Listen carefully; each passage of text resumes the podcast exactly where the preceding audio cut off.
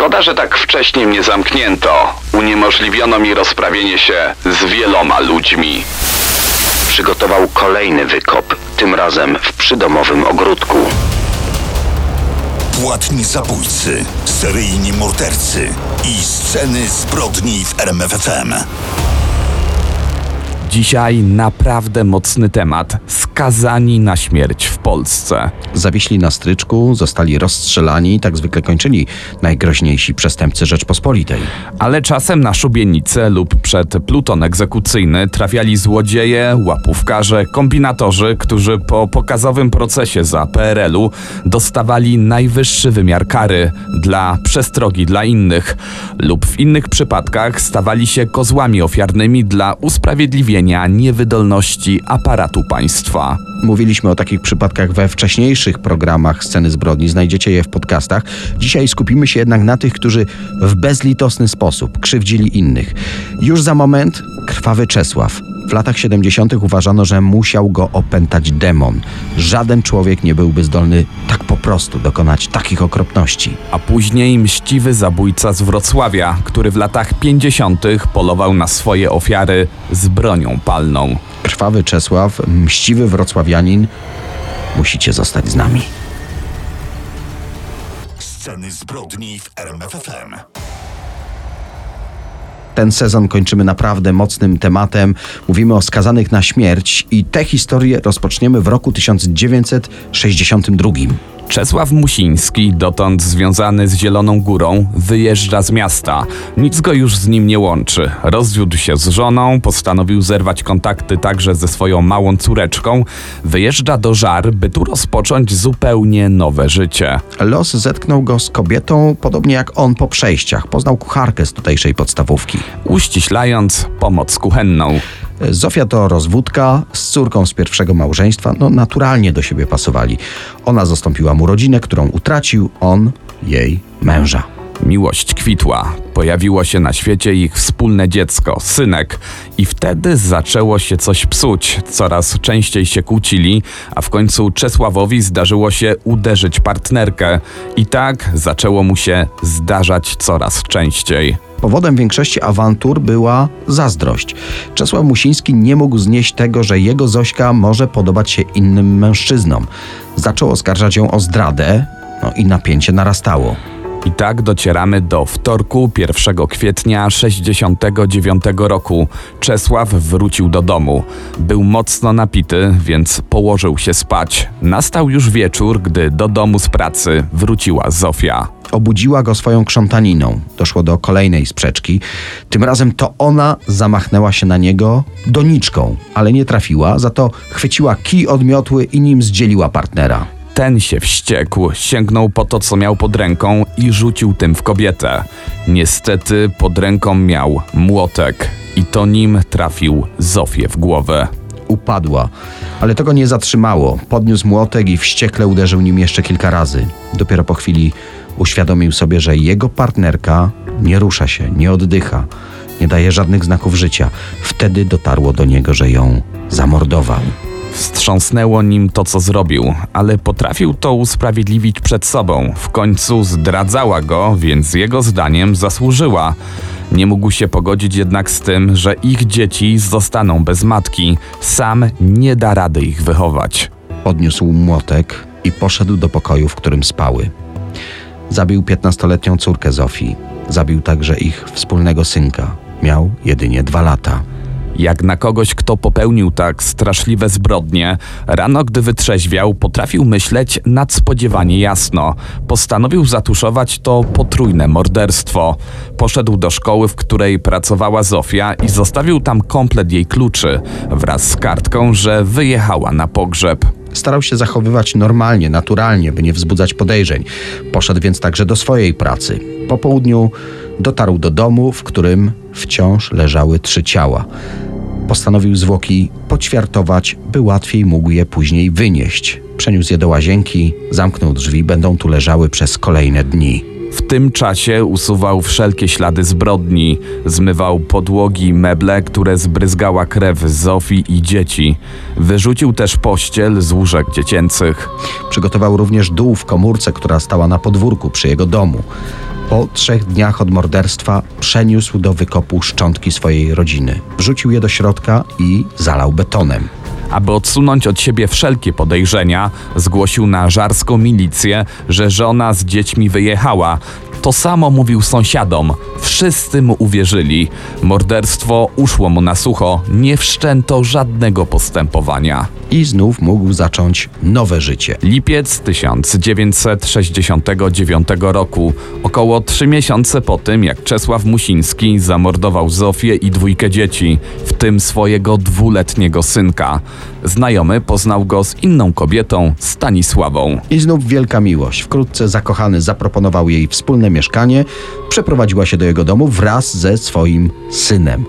I znów związek rozkwitał. Jednak Czesław, tym razem wcześniej, nie po kilku latach jak w poprzednim związku, a już po roku, zaczął podejrzewać Stanisławę o romanse. W końcu oskarżył ją też o zdradę i to nie o jedną konkretną, ale o całą serię mężczyzn, z którymi miała się umawiać. Napięcie w domu narastało. W końcu to kobieta postanowiła poważnie porozmawiać z partnerem. Jest 1 września 1971 roku. Gdy nastał wieczór, położyła spać swojego syna i, no właśnie, rozpoczęła wyjaśnienia. Efekt był taki, że zaczęli na siebie krzyczeć. Czesław był wzburzony, ale to Stanisława chwyciła za nóż i zaczęła mu grozić. I znów Czesław sięgnął po to, co miał pod ręką, by się bronić. I znów był to młotek. I znów rzucił nim w kobietę. Znów trafił w głowę. Tak jak dwa lata wcześniej z Zofią, tak powtórzyło się to samo ze Stanisławą. Rzucił się na ogłuszoną kobietę, podniósł leżący obok niej młotek i uderzał nim raz za razem głównie w skroń. Kobieta nie miała szans. Zmarła na miejscu. I znów uznał, że bez matki jej syn nie ma szans na dobre wychowanie. Chciał mu tego oszczędzić. Poszedł do pokoju, w którym spał, mimo hałasu, jaki wywołała kłótnia, a później zabójstwo tuż za drzwiami. Jeszcze spojrzał na spokojną twarz siedmiolatka i uderzył młotkiem. Po kilku uderzeniach ściągnął chłopaka na podłogę. Nie chciałby za bardzo zakrwawił pościel. Zwłoki kobiety przeniósł do pokoju i położył obok jej martwego dziecka, a potem zamknął pokój. Spieszył się. Był na zwolnieniu lekarskim i wiedział, że czasami jego zakład pracy przysyłał kogoś na kontrolę, czy rzeczywiście pracownik choruje. Zszedł więc do piwnicy i tam wykopał dół. Potem wrócił do mieszkania z siekierą. Potrzebował jej, bo uznał, że ciała nie zmieszczą się do przygotowanego wykopu. Poćwiartował więc partnerkę. Później także jej synka uznał, że to drobne ciało nie zmieści się do dołu. Użył siekiery, by odciąć jedną z nóg chłopca. Znosił ostrożnie do piwnicy korpus kobiety, jej kończyny, głowę, ale nie udało mu się zmieścić wszystkiego. Szczątki zalał betonem. Przygotował kolejny wykop, tym razem w przydomowym ogródku, pomiędzy klatkami, w których hodował króliki, a komórką, w której zakopał zwłoki poprzedniej swojej partnerki i dwójki dzieci. Właśnie tam zaniósł szczątki, dla których w piwnicy było za mało miejsca. Wrócił do mieszkania i jak poprzednio umył podłogę, meble, także narzędzia zbrodni, czyli młotek i siekierę. Ubrania kobiety i chłopca spalił. Chciał spalić także zakrwawioną pościel, w której spał chłopiec, ale uznał, że szkoda. Była w dobrym stanie, więc ją po prostu porządnie wyprał. Tym razem nie zgłosił na milicję fikcyjnego wyjazdu kobiety, ale znajomym i sąsiadom opowiedział, że się rozstali, że Staszka z synem wyjechali do Warszawy. I znów morderstwo uszło mu na sucho. Ciągu dalszego się pewnie domyślacie. Znów postanowił szukać szczęścia w ramionach kolejnej kobiety z dzieckiem. Jednak czy tak było naprawdę? Dzisiaj mówimy o skazanych na karę śmierci. Czesław Musiński w scenach zbrodni. Powiedziałeś o nim wcześniej, że to pechowy Czesław, bo nie miał szczęścia do miłości. Wkrótce jednak zaczęto go powszechnie nazywać krwawym Czesławem, co z miłością się po części wiązało. Jest 24 sierpnia 1972 roku, trzy lata po morderstwie Zofii i jej dwójki dzieci. Na komendę wojewódzką MO w Zielonej Górze zgłasza się siostra Zofii, Wanda, mieszkająca w Katowicach. Zgłasza zaginięcie. Już tak dawno nie miała żadnego kontaktu z zaginioną, że zaczęła się poważnie niepokoić. Informuje o wszystkim, co wie. Zofię ostatni raz widziała, gdy ta miała 36 lat. Jej córka też zaginęła. Ela miała 15 lat, no i jeszcze był mały Rysio, lat 2. Opowiedziała milicji, że była w Żorach szukać siostry, ale spotkała tam tylko jej byłego partnera. Czesław Musiński opowiedział, że któregoś dnia po prostu wzięła dzieci i wyjechała. A właściwie zrobiła to nocą, gdy spał. Dlatego nie zdobył jej adresu i też nie miał z Zofią żadnego kontaktu. Milicjanci rutynowo podeszli do sprawy, ale gdy dowiedzieli się, że kolejna partnerka Czesława i jej dziecko także zniknęli bez śladu, rozpoczęli śledztwo na poważnie. Odkryli, że w przypadku obu kobiet ich byli mężowie przekazywali alimenty na dzieci. Od jakiegoś czasu te pieniądze wracały z adnotacją, że nie udało się znaleźć adresata. Nie wydawało się prawdopodobne, by obie matki uciekły i po prostu nie podały innego adresu, by w taki sposób łatwo zrezygnowały z alimentów. Przeszukano mieszkanie mężczyzny, który jak wiedziano był związany z obiema zaginionymi. Tapczan w pokoju Czesława Musińskiego miał plamy starej, zaschniętej krwi. To już był na tyle mocny argument, że mężczyznę wzięto na przesłuchanie. Początkowo nie przyznawał się, ale w końcu powiedział, co zrobił. Wskazał śledczym piwnicę. Pod warstwą betonu znaleźli tam fragmenty ciał dwóch osób: Stanisława D. i jej siedmioletni synek Marek. Ich kończyny znaleziono zakopane na podwórku. Tuż obok w komórce, pod betonową podłogą, kolejne szkielety. Zofia B. i jej dzieci. Potwierdziły to badania krwi i badania uzębienia. Pytany o powody morderstw, krwawy Czesław, jak nazywały go już wtedy gazety, opowiedział o tym, że obie kobiety go zdradzały. I wtedy też powiedział o jeszcze bardziej szokujących powodach zabicia dzieci. Nie chciał zostawić ich bez mam, no i nie umiałby im wytłumaczyć, gdzie ich matki zniknęły. Milicjanci poszli jeszcze jednym tropem. Po tym, jak usłyszeli o przebiegu obu morderstw, przepytali sąsiadów. Mimo, że do obu awantur doszło wieczorami, nikt nie słyszał kłótni. Wcześniejsze awantury były aż za bardzo słyszalne. To wskazywało, że nie było z ich strony żadnych awantur, ataków nożem czy kijem od miotły, że Czesław zmyślił to, by usprawiedliwić swoje zbrodnie. Prawdopodobnie zabójstwa zaplanował i przeprowadził je, gdy kobiety i dzieci spały. Mordował z zimną krwią. Biegli wykluczyli, by był niepoczytalny czy chory psychicznie. 8 grudnia 73 roku ruszył proces. Czesław Musiński przyznał się do winy, ale zaprzeczył, by zrobił to z premedytacją. Twierdził, że chciał swojej partnerki jedynie wystraszyć. Sąd nie miał wątpliwości. Winny.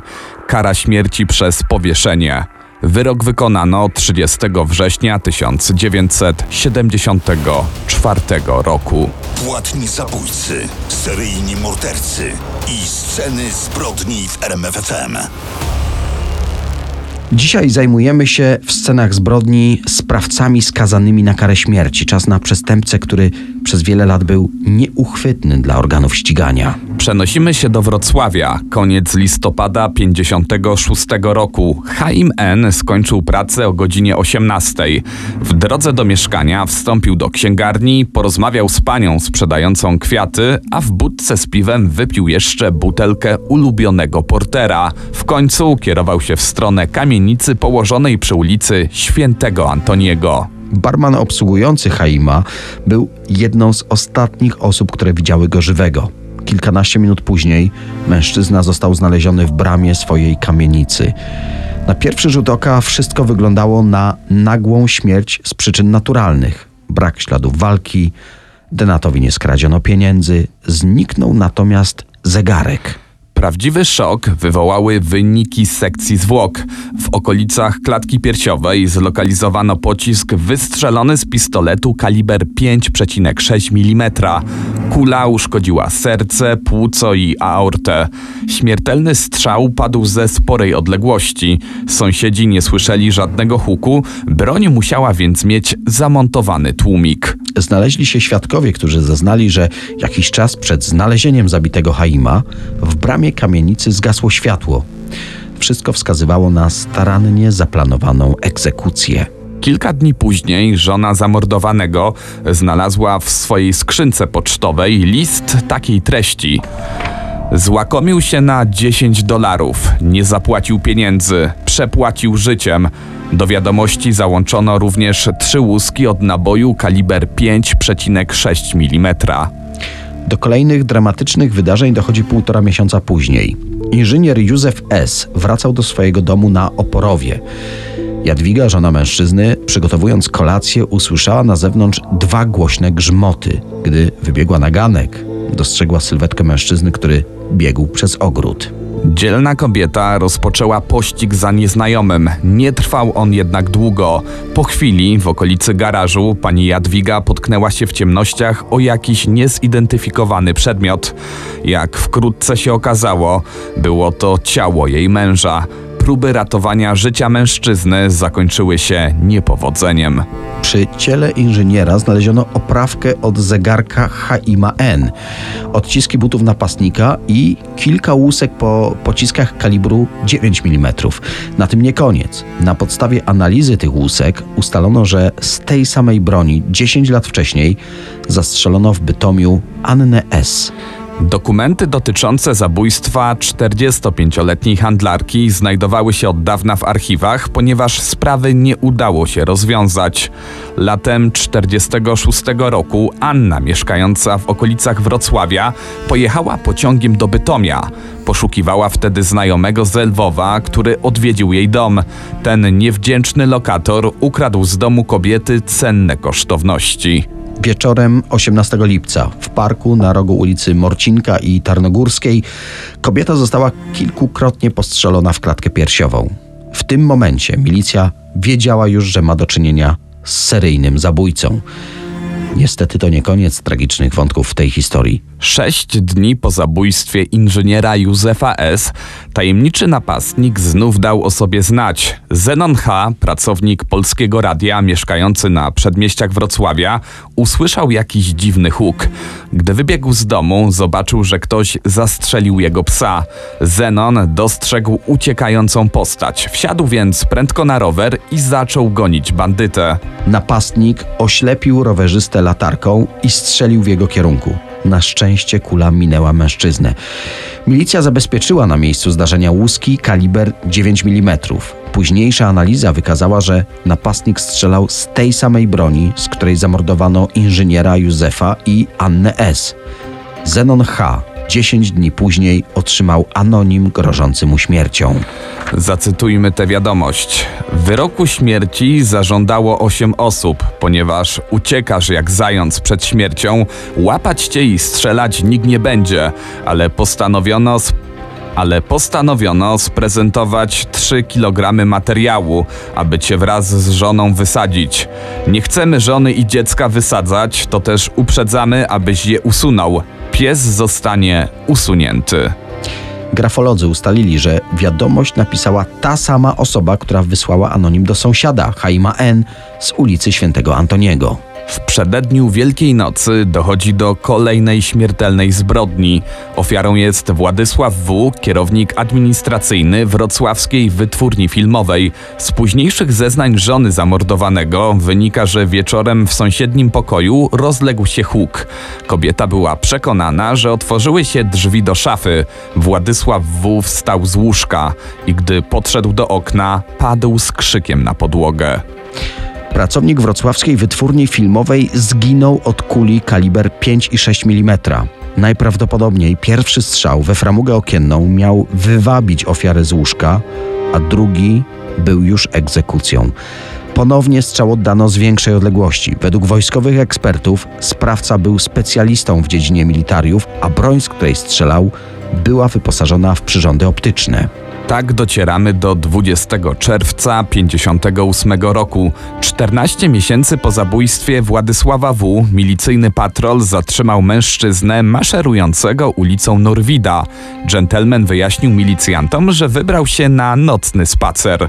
Pod płaszczem miał schowany jakiś wystający przedmiot. Był to naładowany pistolet. W pewnym momencie zatrzymany chciał sięgnąć po ukrytą broń. Funkcjonariusze zdołali na szczęście szybko obezwładnić napastnika, którym okazał się Władysław Baczyński. W mieszkaniu podejrzanego zabezpieczono prawdziwy arsenał, różne egzemplarze broni palnej, materiały wybuchowe, 4000 zł i niekompletny zegarek skradziony Chaimowi N. Szybko ustalono, że to właśnie z broni, którą znaleziono w domu Baczyńskiego, zamordowano wcześniej wymienione przez nas osoby.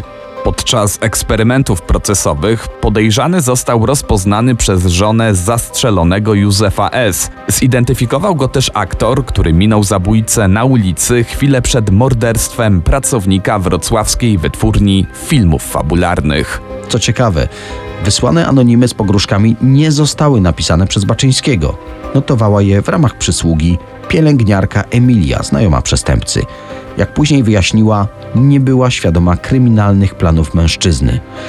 Co kierowało tym seryjnym zabójcą? Na to pytanie postaramy się odpowiedzieć za moment. Wszystkie dowody wskazywały jednoznacznie, że sprawcą tych okrutnych zbrodni jest właściciel charakterystycznego, przystrzyżonego wąsika Władysław Baczyński. Poświęćmy mu chwilę. W momencie zatrzymania jest po czterdziestce. Żonaty, ma dwójkę dzieci. Od jakiegoś czasu był na rencie inwalidzkiej. Wcześniej pracował jako kierowca w lasach państwowych, polskim radiu i wytwórni filmów fabularnych. Na jego temat krążyły skrajne opinie. Według sąsiadów nieawanturujący się facet, regularnie spacerujący z psem. Natomiast w oczach niektórych pracodawców był mściwy i nie szczypał się w język. Dodajmy jeszcze, że ojciec Władysława cierpiał na chorobę umysłową. W sądzie zachowywał się bardzo różnie. Od bezczelności i plucia na obiektyw fotografa, poprzez kreowanie siebie jako niewinnego człowieka, skrzywdzonego przez wymiar sprawiedliwości, aż po skruszonego przestępcę, obszernie zeznającego i walczącego o swoje życie. Wiedząc, co grozi mu za popełnione zbrodnie, poprosił swojego kolegę w przechwyconym grypsie o przemycenie do więzienia piłki do cięcia metalu. Był świadomy, że ucieczka z aresztu to jedyny sposób na ocalenie życia. W czasie procesu Baczyński tłumaczył, że zabijał z zemsty. Do zamachów na Zenona H. i Władysława W. doprowadziło to, że wspomniani mężczyźni byli przez jakiś czas przełożonymi Baczyńskiego. Zenon miał źle traktować przyszłego zabójcę podczas pracy w polskim radiu, a Władysław W. przeniósł go na gorsze stanowisko w wytwórni filmowej. Chaim N. miał zginąć przypadkowo w wyniku szarpaniny. Władysław przekonywał, że chciał tylko postraszyć dżentelmena, który oszukał go na handlu dolarami. Jego zegarek wziął natomiast w ramach rekompensaty. Inżynier S. był przypadkową ofiarą, bo Baczyński polował wtedy na lekarza, który przepisał mu złe lekarstwa. Anna S., zamordowana jako pierwsza w 1946 roku w Bytomiu, zginęła, bo według zabójcy donosiła na gestapo podczas okupacji. Musimy tutaj wyraźnie zaznaczyć, że to jest wersja zdarzeń Baczyńskiego, natomiast jego relacje często mijały się z prawdą. Na przykład wiele wskazuje na to, że to właśnie ten mężczyzna mógł kolaborować z okupantem, a Anna S. była oddaną działaczką ruchu oporu. Baczyński mógł więc zastrzelić kobietę, aby nie ujawniła jego wstydliwej przeszłości. Trudno również ustalić, czy morderca naprawdę handlował z Chaimem dolarami, czy był to tylko wymysł jego wyobraźni. Krwawy zabójca wyznał podczas jednego z ostatnich przesłuchań. Szkoda, że tak wcześnie mnie zamknięto. Uniemożliwiono mi rozprawienie się z wieloma ludźmi, a przygotowana lista tych, co chciałem zgładzić, była długa. Finalnie mściwy zabójca, mimo początkowego symulowania choroby umysłowej, został uznany za poczytalnego i mógł w pełni odpowiadać za swoje zbrodnie. Po sześciodniowym procesie Władysław Baczyński został skazany na karę śmierci przez powieszenie. Sąd Najwyższy odrzucił prośbę adwokata skazanego o rewizję wyroku. Rada Państwa nie skorzystała z prawa łaski. Egzekucję wykonano 17 maja 1960 roku. Sceny zbrodni w RMFFM.